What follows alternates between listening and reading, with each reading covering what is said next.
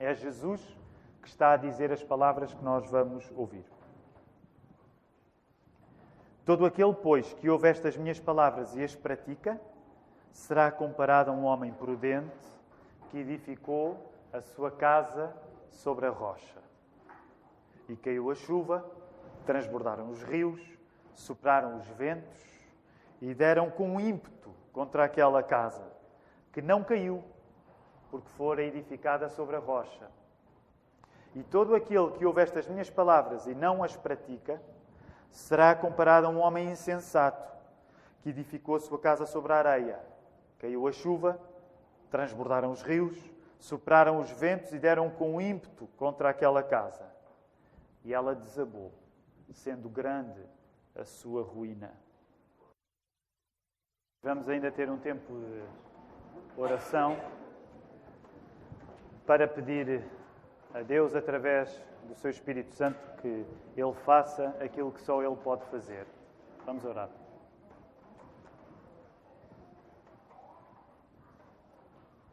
Pai nosso que estás nos céus, nós reunimos-nos aqui e aqui temos estado para louvar o Teu nome, Senhor. Obrigado porque a ideia de te louvarmos não nasceu conosco nesta manhã, mas nós fomos chamados a louvar o teu nome. Por isso, se nós fomos chamados a louvar o teu nome e não fomos nós que inventámos a ideia de te louvar, significa que antes ainda de chegarmos aqui, tudo começou contigo.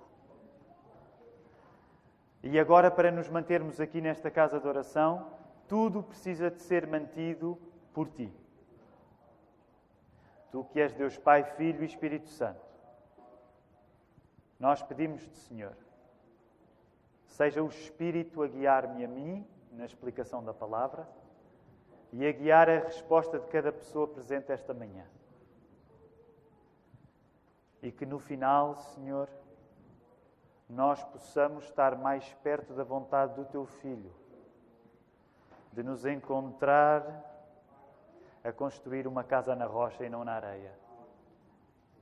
Também te pedimos de antemão, Senhor, se nós temos construído casa na areia, que o Teu Espírito nos possa persuadir disso e nós possamos ser corrigidos através do Teu amor, para que nesta manhã ninguém saia abatido e sob o peso da culpa mas que a culpa que possa sentir seja um encorajamento para confiar em Ti. É isso que nós te pedimos em nome de Jesus Cristo. Amém. Vamos fazer o nosso exercício de recitar as bem-aventuranças. Quero começar por reconhecer que induzi os irmãos em erro quando no domingo passado vos disse que vos pregava a antepenúltima mensagem sobre o Sermão do Monte. Hoje é que é a antepenúltima. E os irmãos já estão prontos, já perderam a esperança, alguns de vós, e, e alguns de vocês estão a pensar: eu já sabia que isto nunca ia acabar. Não é? e, aquele, e aqueles que já me ouviram muitas vezes sabem que eu começo a dizer vou acabar, e isso não quer dizer que vai acabar. Mas então, segundo o cálculo, na nossa reunião de presbitério na quinta-feira, eu disse aos irmãos aos outros irmãos pastores, eu fiz aqui um cálculo errado, eu gostaria que ainda desse para mais um sermão no Sermão do Monte. Portanto, se Deus quiser, se Deus quiser, que Ele é que manda, hoje vou pregar-vos o antepenúltimo sermão. Daqui a 15 dias, porque próximo domingo será uh, dia de ceia do Senhor e não vamos uh, estar reunidos à volta do Sermão do Monte, mas daqui a 15 dias vou pregar o, o penúltimo, e se Deus quiser, então, no terceiro domingo de junho, que eu creio que é 16 de junho, certo? Então aí tragam os vossos lenços e diremos um adeus sentido ao Sermão do Monte. É? Mas, por isso, não será hoje a penúltima, mas a antepenúltima vez que nós vamos recitar as bem-aventuranças. Portanto, vamos aí ao início do capítulo 5, nos primeiros 12 versos, é o arranque do Sermão do Monte, e temos encorajado uns aos outros, eh, memorizando este texto, para que ele possa ficar no nosso coração, para que ele possa ficar debaixo da nossa pele. E é óbvio que a vontade é que mesmo depois de terminar a pregação do Sermão do Monte, nós possamos continuar a guardar estas bem-aventuranças no nosso coração. Vamos recitá-las.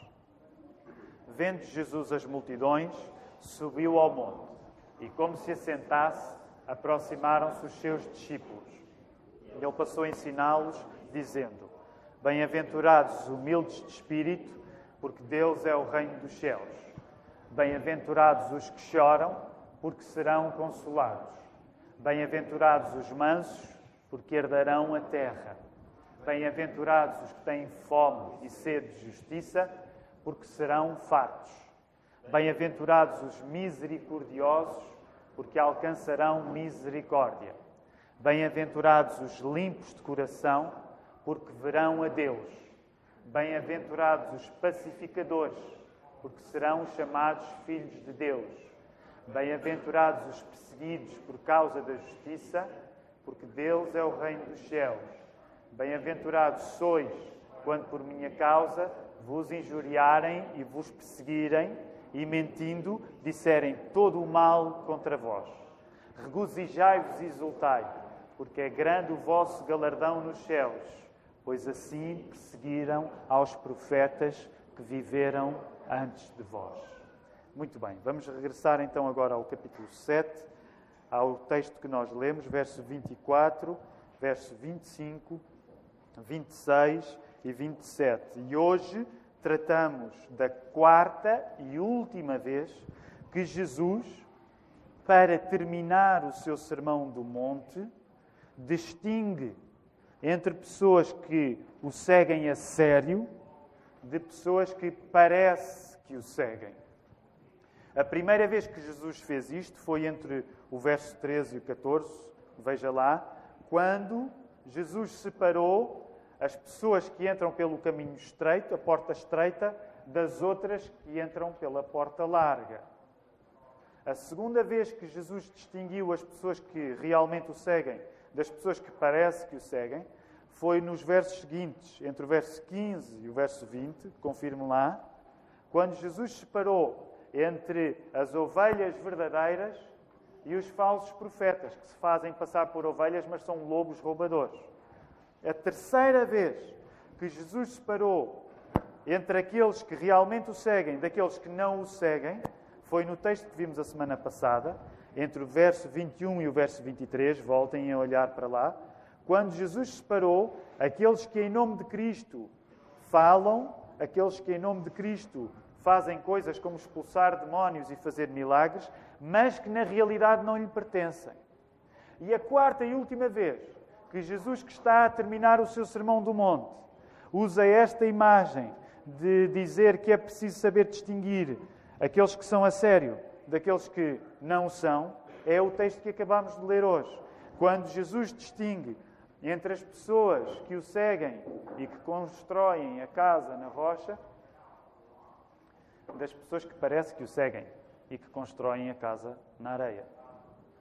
Nós temos assinalado nas últimas mensagens acerca do Sermão do Monte que assim que entramos no capítulo 7, volta a ir aí ao primeiro verso do capítulo 7, que no início do capítulo 7, o terceiro capítulo do Sermão do Monte no Evangelho de Mateus, entrou o tema do juízo, do julgar. E é curioso, porque o tema entrou sobre a forma de não julgueis para que não sejais julgados.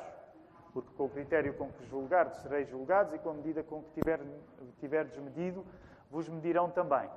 E se à primeira vista parece que Jesus está a dizer vocês não devem julgar, à medida que nós continuamos a ler o terceiro e último capítulo do Sermão do Monte, ganhamos a convicção de que devemos julgar e bem. Isto significa que Jesus se contradizeu se contradisse.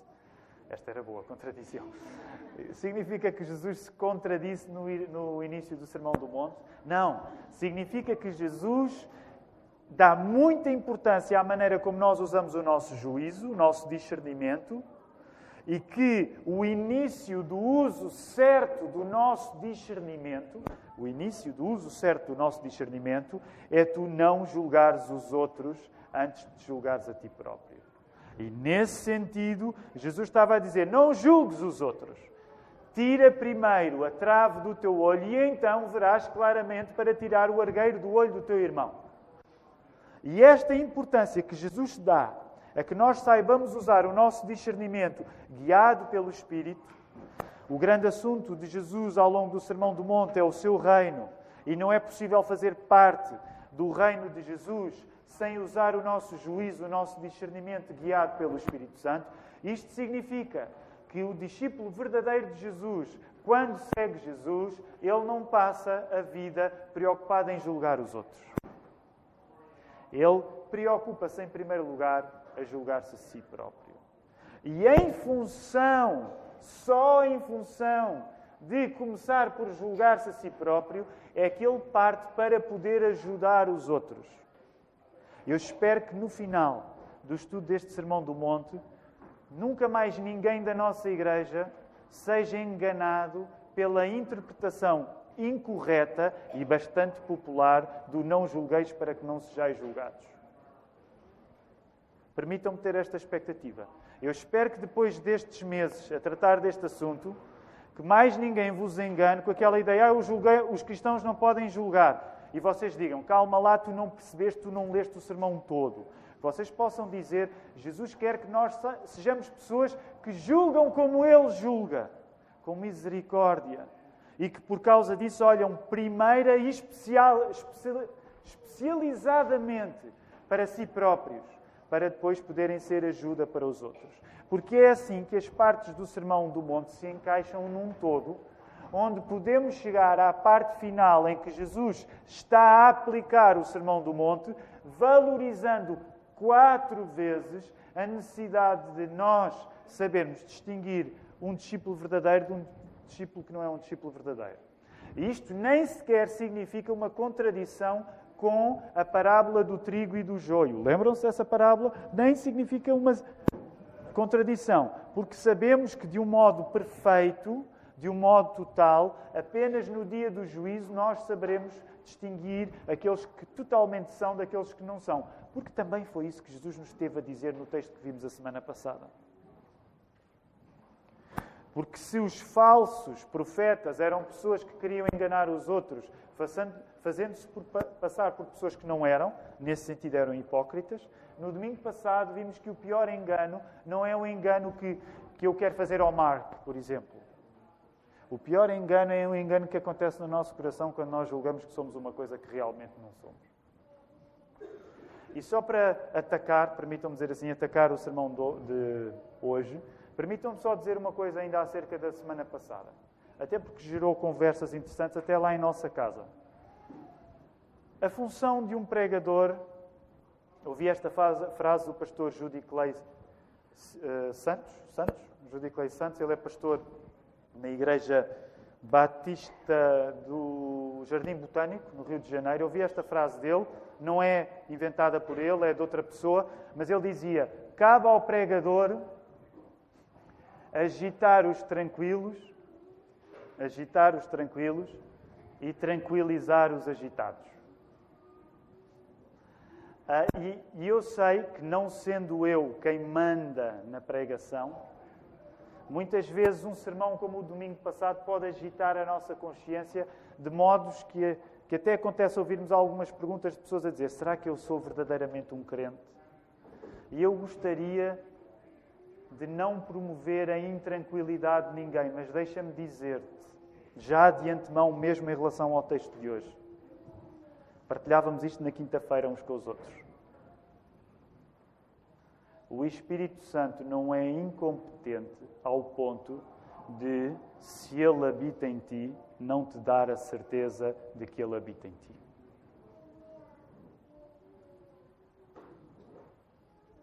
Se o Espírito Santo for Deus e tu não tiveres a certeza que Deus está contigo, não me interpretes mal. Todos nós passamos por momentos difíceis na vida, onde passamos por dúvidas, angústias, onde clamamos a Deus para Deus se fazer sentir connosco. Eu não estou a colocar nada disso em causa. Mas o que te quero dizer é que, no final deste sermão, a segurança que tu podes ter nunca será uma, uma segurança dependente de eu ter capacidade de responder às tuas dúvidas. mas será uma segurança que o próprio Deus, através do Espírito Santo, vai selar em ti. Que no meio até de dúvidas, de perplexidades, de dilemas, tu saibas, eu sou amado pelo meu Pai. E eu gostaria que, ao longo das palavras difíceis que vamos voltar a visitar, que Jesus diz neste texto, que tu no final pudesses confiar não em mim, não em nenhum dos pastores desta igreja, não nos diáconos, não em qualquer outra igreja no sentido humano, mas que tu pudesses confiar no Deus a quem podes chamar Pai. Agora também te quero dizer, se tu ainda não podes chamar Pai a Deus, então eu acredito que é ocasião para tu te renderes aos seus pés. E gostaria que isso pudesse acontecer hoje, se ainda não aconteceu. Isso eu não sei fazê-lo, mas gostaria que isso pudesse acontecer. Vamos voltar às palavras de Jesus, colocando-nos neste lugar. Se julgar é importante e Jesus nos impede de julgarmos os outros, mas diz para que nos julguemos primeiro a nós e então ajudarmos os outros, então qualquer coisa difícil que tu sintas no texto bíblico, a primeira pessoa que tu tens de chegar não é o teu irmão do teu lado direito ou do teu lado esquerdo, ou aí ouviste esta do pastor, é mesmo para ti, ou esta é mesmo para aquele. Não. Eh, a postura que nós devemos ter diante daquilo que é afiado na palavra é, é chegar à frente e dizer assim: Sou eu, Senhor? Lembram-se? Foi isso que foi dito na última ceia, quando Jesus falou que havia alguém que havia traído. E aí permitam-me dizer isto de uma maneira cada vez mais clara. Nós somos uma igreja que quer ser profunda na palavra, somos reformados teologicamente, tudo isso são coisas muito importantes para nós. E eu quero acrescentar uma coisa com isso. Isso significa que uma pessoa madura na palavra, quando o problema existe, o primeiro passo, a pessoa que dá o primeiro passo, sou eu. Se eu encontro alguma coisa na palavra e digo assim, alguém vai ficar em maus lençóis, então dá tu um passo em frente para ser a pessoa que fica em maus lençóis primeiro. Não estejas à espera que o sermão ajuste contas com o teu vizinho. Chega tu à frente e diz assim: Senhor, serei eu? Sou eu que tu queres corrigir nesta manhã? Porque é esta a postura que Jesus nos quer eh, chamar a atenção. O juízo que Jesus quer que tenhamos, enquanto seus discípulos, implica ouvir as palavras dele e praticá-las. Diz o verso 24. Ainda na semana passada falei-vos sobre isso. A fé não está fundamentada naquilo que nós falamos, nas palavras, a fé não está fundamentada naquilo que nós fazemos, eh, mas a fé passa por aquilo que nós fazemos e por aquilo que nós falamos. Concordam comigo? Não há nenhuma contradição nisto. Não nos salvamos por aquilo que dizemos, não nos salvamos por aquilo que fazemos, mas a nossa salvação manifesta-se naquilo que fazemos e naquilo que falamos. E por isso mesmo, verso 24, Jesus está precisamente a lembrar: todo aquele, pois, que escuta as minhas palavras e as pratica, assemelhá-lo-ei ao homem prudente que edificou a sua casa sobre a rocha. A pessoa que ouve as palavras de Jesus e as pratica é comparada por Jesus a uma pessoa prudente. Logo, nós podemos chegar aqui Há alguns princípios que, lendo todo o texto diante de nós, nos devem guiar na mensagem de hoje. E eu quero rapidamente partilhar quatro princípios que vão servir de guia para este sermão. O primeiro princípio é este: não há palavra em prática, não há palavra colocada em prática, segundo o que Jesus está a dizer aqui, sem haver prudência. Não há palavra colocada em prática sem haver prudência. Segunda coisa, prudência como veremos no contraste entre o que implica a construção de uma casa com alicerces firmes na rocha da que é construída na areia, prudência, tendo em conta esta diferença entre construir a casa na rocha e construir na areia, prudência é a ausência de pressa. Prudência é a ausência de pressa. Terceira coisa, decorrente do princípio anterior, de que a prudência é a ausência de pressa, devemos ter a noção de que prudência implica enfrentarmos as nossas paixões. Do mesmo modo como o bom construtor não deve ceder à paixão de ser apressado. E depois vou desenvolver um bocado aqui a palavra paixão, porque ela pode não parecer muito evidente para nós no texto. A quarta e última coisa significa isto. A palavra em prática como veremos com a chegada das chuvas, das cheias dos rios e dos ventos, que encontramos no verso 25 e 27, a palavra em prática significa sempre provação. A palavra em prática significa sempre existência de provas, de tribulações. Vamos começar então rapidamente falando sobre prudência. E sabem, concordam comigo? Prudência hoje não é propriamente uma característica muito popular. Concordam? Sejam generalistas, não estejam agora a detalhar. Acham que a prudência é uma característica popular?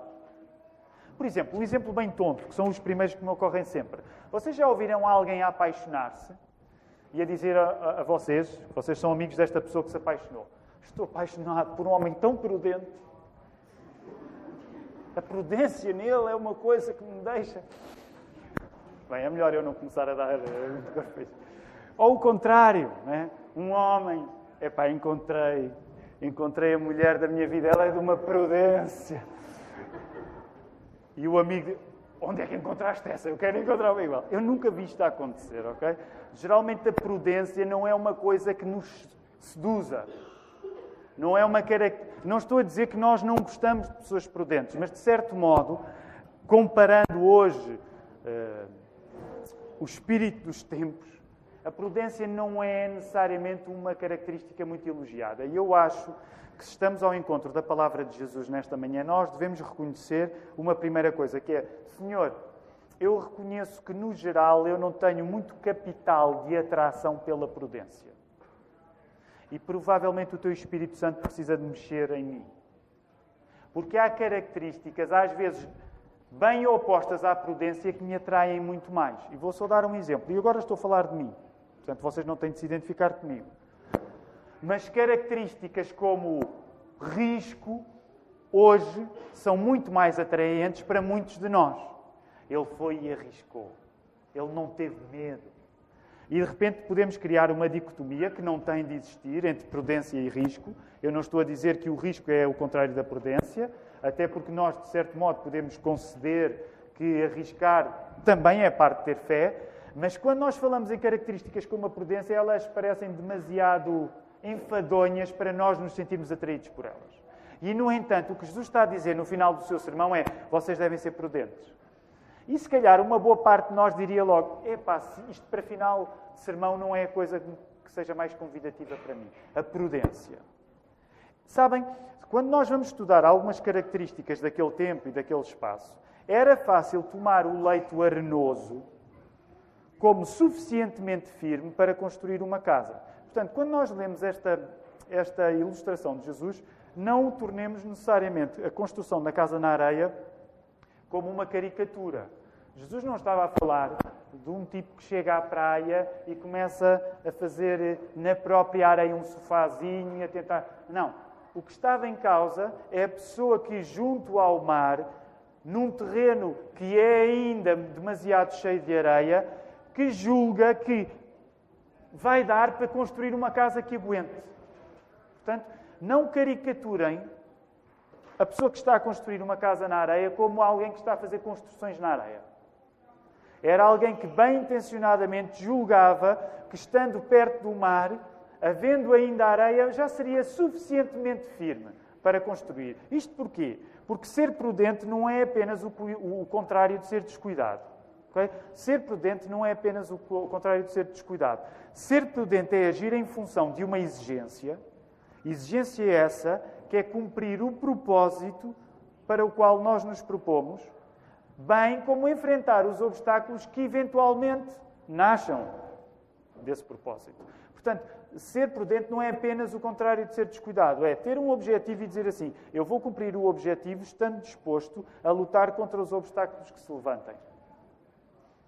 E esta não é a única ocasião em que Jesus fala acerca de prudência. E sabem, é um, é um texto que eu gosto bastante. Um outro texto em que Jesus fala acerca de prudência, quando em Mateus 10, 16, ele está a enviar um grupo alargado de discípulos para irem falar em nome dele. E Jesus diz uma coisa até um pouco. A primeira audição pode até parecer um pouco bizarra. Jesus diz assim: Eis que vos envio como ovelhas para o meio de lobos, e é interessante porque esta é uma linguagem que ele acabou de usar no Sermão do Monte Sede, portanto, e olhem o que Jesus vai dizer, prudentes como as serpentes e simples como as pombas. Que animal, que combinação estranha de animais, não é? Uma serpente com asas. Como é que se faz isto? Tendo em conta que na maior parte das vezes a serpente é na Bíblia um animal que significa o mal e não o bem, o que é que Jesus estava a dizer quando diz vocês têm de ser como as serpentes? Será que Jesus estava a dizer, olha, vocês têm de ser como as serpentes, quando vão para o mundo como ele é e não para o mundo que vocês gostavam que fosse, quando vão para a realidade nua e crua, será que Jesus estava a dizer, olha, mantenham um pouco de malícia, como as serpentes. Mantenham um pouco de malícia. Sejam espertos. Ninguém vos engana. Eu creio que não era isto que Jesus estava a dizer. Eu creio que quando Jesus fala acerca de prudência, aquilo que ele está a recomendar, quer em relação à construção na casa na rocha, quer em relação aos seus discípulos, aqui em, Mateus 10, 16, quando se preparavam para pregar o Evangelho àqueles que não conheciam o Evangelho, eu creio que quando Jesus recomendava a prudência, não era no sentido de mantermos o mal em nós, assim, olha, mantém um bocadinho de mal em ti para saberes lidar com os maus não era no sentido de nós mantermos o mal em nós, mas era no sentido de nós estarmos realmente preparados para lidar com o mal. São coisas diferentes. Portanto, quando Jesus diz assim: Olha, tu tens de ser simples como as pombas, mas tens de ser prudente ou até astuto como as serpentes, não é Jesus dizer-nos: mantém um pouco de malícia dentro de ti. Não é mantém o mal dentro de ti, mas é Jesus dizer-nos: prepara-te para lidar com o mal de facto, não sejas ingênuo. Cristianismo não é ingenuidade. Lembrem-se que no domingo passado falei-vos não só do pecado da hipocrisia, sobre o qual preguei há 15 dias, mas no domingo passado falei-vos do pecado da credulidade, da ingenuidade. Há um modo de nós acreditarmos nas pessoas que é pecaminoso. Há um modo de nós vivermos a nossa vida achando que as pessoas não podem ser más, que é pecado. Isto não significa que nós estamos sempre a avaliar as intenções das pessoas à nossa volta, partindo do princípio que elas são as piores que podem ser. Mas significa que quando tu vives no mundo real, tu tens de estar preparado para o mal. Ok? E deixa-me caricaturar um pouco, até porque eu acho que ninguém corresponde a esta descrição que eu vou fazer. Se tu fizeres da tua fé em Jesus uma espécie de Disneylândia, onde esperas que as pessoas sejam sempre boas e deem o seu melhor, tu és desobediente àquilo que Jesus te mandou ser. Tu és desobediente. Porque Jesus, quando mandou os seus discípulos naquela ocasião, e podemos adaptar esse espírito à nossa própria missão aqui, ele disse: Vocês têm de ser simples como as pombas, mas vocês têm de ser astutos, vocês têm de ser prudentes. Portanto, não significa manterem o mal em vocês, mas significa estarem preparados para lidar com o mal. Ora, vamos à segunda conclusão. Alguém tomou, tomou nota da segunda conclusão? A primeira é que não há palavra em prática sem prudência. A segunda é que a prudência é o quê? A ausência da pressa. Isto é uma coisa que um pastor tem um prazer especial em dizer quando está a pregar. Irmãos, prudência é a ausência da pressa. Eu posso levar o tempo que. Não sejam apressados. Ok, mas não é essa, não é essa a aplicação que eu, que eu vou fazer. Ok, vamos à questão, vamos à questão da, da ausência da pressa. Quantos de nós não somos constantemente tentados em querer tudo e querer tudo rápido? Esta questão de lidarmos mal com o tempo tem tantas ramificações na nossa vida que é difícil fazer justiça a este texto nesta hora. No entanto, eu creio que se apropria uma coisa, que é uma paragem breve, para afirmar que nós temos de saber lidar com o tempo se nós queremos adorar Jesus convenientemente. Se tu queres ser um bom adorador, tu tens de aprender a lidar com o tempo. E deixem-me colocar isto nestes termos. Se tu queres apreciar o milagre da encarnação, que foi Jesus se ter feito carne, homem, como nós, se tu queres realmente amar isso, tu tens de ser uma pessoa com uma boa relação com o tempo. E o mais fácil é nós não sermos pessoas com uma boa relação com o tempo. Deixem-me colocar isto até em modo de provocação. Quanto pior tu lidas com o tempo, menos tu amas Jesus. Quanto pior tu lidas com o tempo, menos tu amas Jesus. E como sabem, tenho partilhado isto convosco noutras ocasiões, eu faço parte do grupo de pessoas cujo pecado da impaciência é demasiado tentador. E quero assumir isso. Uma das coisas que acredito que a palavra Jesus, palavra encarnada, revelada na palavra escrita, me tem vindo a dizer é: Tiago, o facto de tu seres tão apressado e impaciente significa que tu não amas Jesus como devias amar. E permitam-me exportar esta lição para outros corações nesta manhã. Se tu tens dificuldade em lidar com o tempo, tu tens de amar Jesus melhor. Isso é um sinal que tu não estás a amar Jesus corretamente. E apliquemos esta mesma necessidade de nós lidarmos corretamente com o tempo à maneira como nós somos discípulos. E deixem-me partilhar uma experiência própria. As experiências próprias dos pregadores têm vantagens e desvantagens. Permitam-me, sejam pacientes, só rapidamente. Vou, vou, contar uma história pessoal, não tem muito interesse, mas aqui há uns tempos eu escrevi uma coisa na internet e que gerou alguma conversa. E porque não, tinha feito um comentário acerca de, do cuidado que nós devemos ter com conversões. Cuidado com conversões. Porque mencionei na altura a facilidade com que hoje em dia, por exemplo, em Lisboa, ou, ou numa capital, ou numa cidade grande, a facilidade com que pessoas passam de uma igreja para a outra e mudam às vezes teologia conforme a igreja uh, onde estão. E na altura eu fiz um comentário a dizer que conversão a sério, conversão a sério exige anos. E disse, porque lá está, a internet é mais dada a este tipo de linguagem provocadora, disse que o santo padroeiro do turismo religioso era Judas Iscariotes, é? porque passou três anos com Jesus sem que Jesus estivesse nele. Okay? E, e, portanto, Judas Iscariotes é o santo padroeiro de quem faz turismo religioso, porque anda daqui para lá e, no fundo, julga que passa tempo com Jesus, mas Jesus não está com ele. E depois já sabem, na internet nós exageramos, e se calhar eu exagerei um pouco, se exagerei, perdoem, eh, mas acrescentei disso, que ser igreja é ficar até ao fim. Ser igreja é ficar até ao fim. Pede carne, pede osso, pede a vida inteira. Menos do que isso, dizia eu, é agnosticismo sexy aos olhos da internet. Sexy era uma palavra que eu não diria num sermão, mas na internet dizia. É uma palavra é uma palavra chunga. Chunga também não é uma palavra que eu diria no sermão, mas acabei de dizer. Desculpem. Ok, voltem a esta história. Pouco tempo depois eu recebi um comentário mal-humorado e eu, no geral, no geral, não respondo, tento não responder a comentários mal-humorados. Só respondo a pessoas que dizem bem de mim e as pessoas que dizem mal de mim, obviamente, não digo nada. Não lhes dou o prazer da, da, da, da minha resposta, mas veio logo um comentário mal-humorado a dizer como é que o pastor pode dizer isso? Pelo que entendi, era, nem sequer era português, era, era um irmão do Brasil. Aí ele dizia: Como é que o pastor pode dizer isso? Então o ladrão na cruz não se converteu logo? E claro que eu não respondi, mas aquilo, sabem como é que é? Nós às vezes ouvimos uma coisa na internet e aquilo mexe um bocado connosco e tal. E de facto eu pus-me a pensar naquilo. E, e eu concordo com aquele comentário que me foi feito, no sentido em que o ladrão na cruz converteu-se ou não se converteu? Converteu ou não converteu? Como é que nós sabemos disso? Vá rápido, para não levar muito tempo. Porque Jesus lhe disse que ainda hoje tu vais estar comigo no paraíso. Portanto, nós acreditamos que a, que a conversão, neste sentido, a justificação pela fé, acontece num momento e é para sempre ou não. Acreditamos nisso ou não?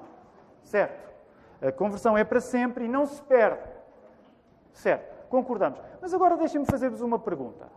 Isto é uma espécie de ajuste de contas com aquele senhor que fez um comentário comigo. Se calhar eu vou dizer-lhe agora, uns meses depois, olha, vá ouvir o sermão, que toda a gente hum, tem nojo daquilo que você escreveu. Não, não, obviamente não vou dizer isso. Se eu vos perguntar assim, até porque eu não quero estar a ajustar contas, aqui parece o, o Dom Quixote a cavalgar contra os moinhos, né, com, com um inimigo eh, que ficou imaginário. Mas deixem-me perguntar-vos, porque eu acho que tem alguma. Ah, estamos a falar acerca da importância do tempo. Se vocês lerem a Bíblia, espero que já tenham lido, e que, se não leram, que possam começar a ler. Se vocês lerem a Bíblia do início ao fim, vocês diriam que a conversão do ladrão é regra ou é exceção? Algum de vocês consegue lembrar-se de um episódio em que uma conversão parecida com a do ladrão tenha acontecido na Bíblia? Elas são muitas, lembram-se de muitas assim? Na maior parte, as conversões do Velho ao Novo Testamento, o que é que elas implicam? Implicam um processo. Pensem nos heróis da vossa fé. E não vamos, fiquem descansados, não vamos fazer do Velho ao Novo Testamento. Pensem em Abraão. Desde que Abraão deixou a sua terra e foi ter com Deus, ele nunca mais fez a geneira? Pensem em Moisés. Desde que Deus o chamou na sarça ardente, ele não cometeu mais erro nenhum? Pensem em David. Pensem em Salomão. Pensem em Jonas. Pensem em João Batista. Teve dúvidas ou não teve acerca de Jesus? Pensem no apóstolo Pedro, que se desclassificou ao ponto de se ter autodemitido de apóstolo. Pensem em Paulo. Pensem em quem vocês quiserem. O meu ponto apenas aqui é este. Eu quero deixar claro que a salvação acontece uma vez por todas e que não se perde. E isso nós acreditamos que é justificação. Mas nós acreditamos que existe uma coisa chamada santificação, que é o processo gradual e crescente da salvação em nós. E o que eu vos quero dizer é que a santificação leva tempo. Nesse sentido, a conversão leva a vida inteira. E sempre que nós somos atraídos por uma santificação que é aqui e agora, acreditem, nós estamos a fugir à verdade bíblica, que é a nossa conversão pede o tempo todo. Permitam-me dizer uma coisa que vai além do âmbito deste sermão, mas que eu acho que é importante. Sabem que para nós, pastores, uma das coisas que nós gostaríamos, honestamente, não sabemos se Deus vai permitir isso na nossa vida, mas nós gostaríamos que o nosso serviço a esta igreja não fosse curto e breve e se alguém está animado com que o meu sabático fosse eu ir-me embora, lamento desanimar. Eu tenho o plano de regressar. Porquê? Porque salvação, conversão, vê-se uma vida inteira. Não me interpretem mal. Eu não estou a dizer que o pastor tem sempre ter um, um pastorado longo. Há coisas terríveis que podem acontecer por pastorados longos, mas o que eu vos estou a dizer é que nós sabemos que estamos a ser salvos quando continuamente vivemos uns com os outros. E vivemos lá atrás em 1990 e não sei quê, e vivemos em 2007, e vivemos em 2019 e olhamos para o nosso lado e sabem quem é que está? Está o nosso irmão que já vem connosco lá do fundo. Sabem porquê? Porque no nosso irmão que já vem connosco lá do fundo está o próprio Jesus Cristo. A igreja é o corpo de Jesus. Tu acreditas nisto? É que a igreja é o corpo de Jesus porque aqueles com quem tu estás a caminhar, estás a caminhar há muito tempo. Eles não se foram embora, sabem porquê? Porque Jesus não se foi embora. E por isso permite-me, eu não, não costumo fazer estas coisas, mas quando tu agarras no Filipe, se tu já viveste muito tempo com o Filipe em igreja, quando tu agarras no Filipe, e quero ser cuidadoso a dizer isto, mas quando tu agarras no Filipe, se tu já viveste alguma coisa com o Filipe, é a medida possível de agarrares em Jesus que tu tens nesta terra. Percebem o que eu quero dizer? É a medida possível que tu tens de agarrar em Jesus. Porquê? Porque a igreja é o corpo de Cristo. Eu não disse que o Felipe é Cristo. Mas o facto de nós vivermos vidas uns com os outros ao longo de anos significa que Jesus continua connosco. E por isso é quando nós pensamos: Uau, uma igreja que faz 90 anos. Uau!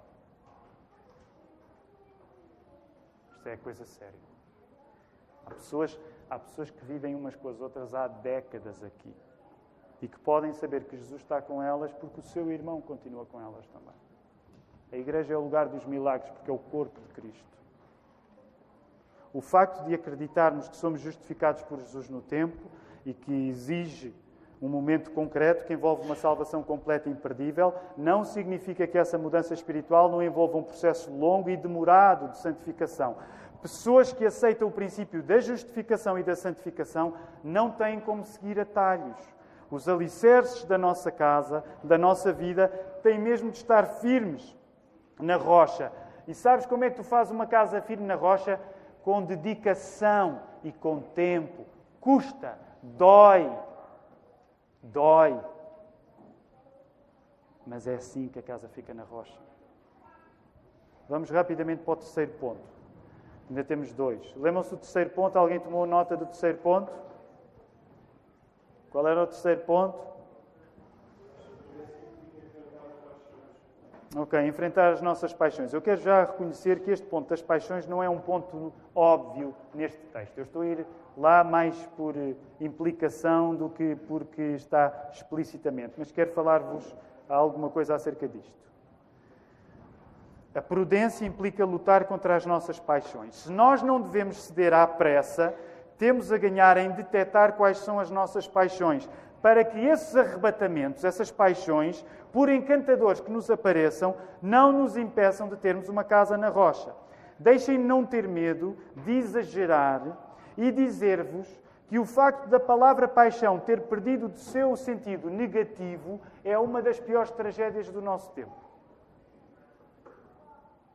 Vou voltar a repetir.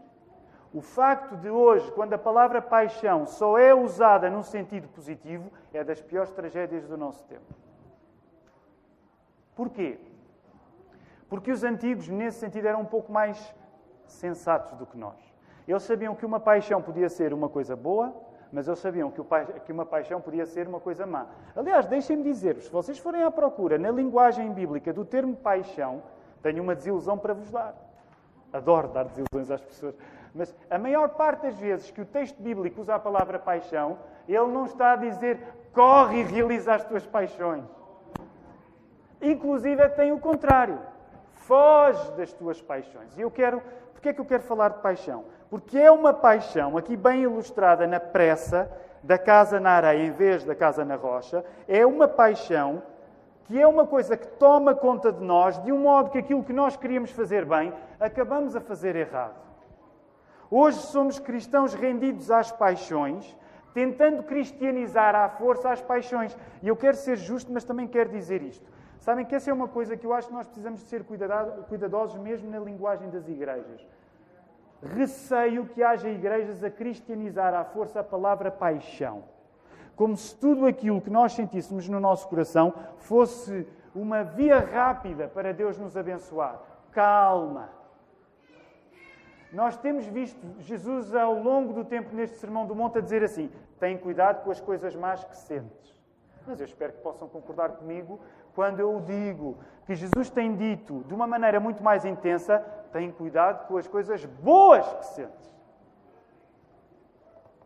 Porque as paixões podem nos enganar e as paixões têm um condão na nossa vida, que é determinados projetos que nós tínhamos foram interrompidos por uma, porque uma paixão nos arrebatou e aquilo que nós queríamos fazer antes da paixão acabou.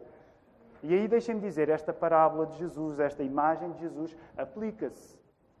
Não partas do princípio que a pessoa que quer construir na casa da areia ia fazer construções na areia. Ela queria, mesmo a coisa boa, ter uma casa.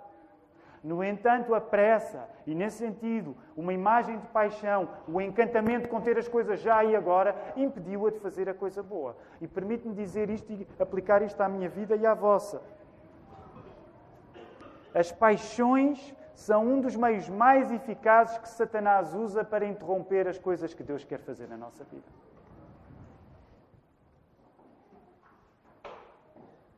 Afinal, muitos de nós se têm apaixonado por maneiras apressadas de construir a nossa casa, não chegando ao ponto de afirmar na rocha. Ser um cristão cheio de paixões é ser o insensato que constrói a casa na areia.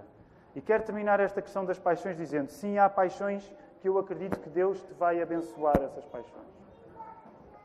Meus queridos irmãos, eu espero que a paixão que tenho por pregar a palavra de Deus seja uma que Ele mantenha. Porque se me, se me perguntarem, eu, sou honesto, eu, eu estou apaixonado por pregar o Evangelho. Mas isso não significa que tudo aquilo que o meu coração se apaixona está certo. E deixem-me só dar uma última analogia. É bem básica esta. E já que estamos a falar em paixões, vamos unir àquele universo que vocês estão a pensar também, que é paixões a pessoas, não só a coisas. É uma sondagem que com quase 100% de, de eficácia. Se vocês, e já usei, acho que já usei esta figura noutras ocasiões, se vocês pensarem em todas as pessoas, partindo do princípio que se apaixonaram por mais do que uma pessoa ao longo da vossa vida, E agora não quero que os meus filhos se exprimam, porque eu não sou capaz de lidar com isso na vida dos meus filhos. Coitados. Mas é claro que eles nunca se apaixonaram por ninguém, porque são criaturas muito. E a Marta já me deu um olhar e eu vou calar-me agora. Pensem em pessoas que ao longo da vossa vida conquistaram a vossa paixão. Eu tenho quase 100% de garantia que há algumas delas que só de vocês se lembrarem vocês têm vergonha.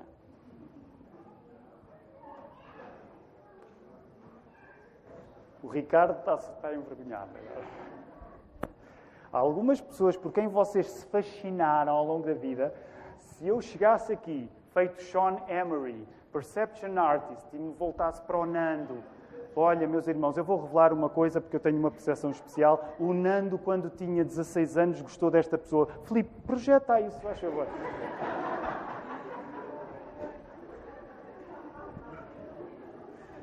Das duas, uma, ou esta igreja triplicava, ou no domingo eu não tinha mais ninguém. Porquê? Porque é natural. O tempo, pensem, paixão e tempo. No geral, o tempo leva-nos a ir mais fundo que a paixão. O tempo leva-nos a ir mais fundo que a paixão. Por isso mesmo, quando nós, distanciados no tempo, pensamos em algumas paixões, nós às vezes sentimos um calafrio. Último ponto. Qual era o último ponto? Lembram-se? Tem a ver com a chegada das chuvas, dos rios, dos ventos, com ímpeto. Qual é o último ponto?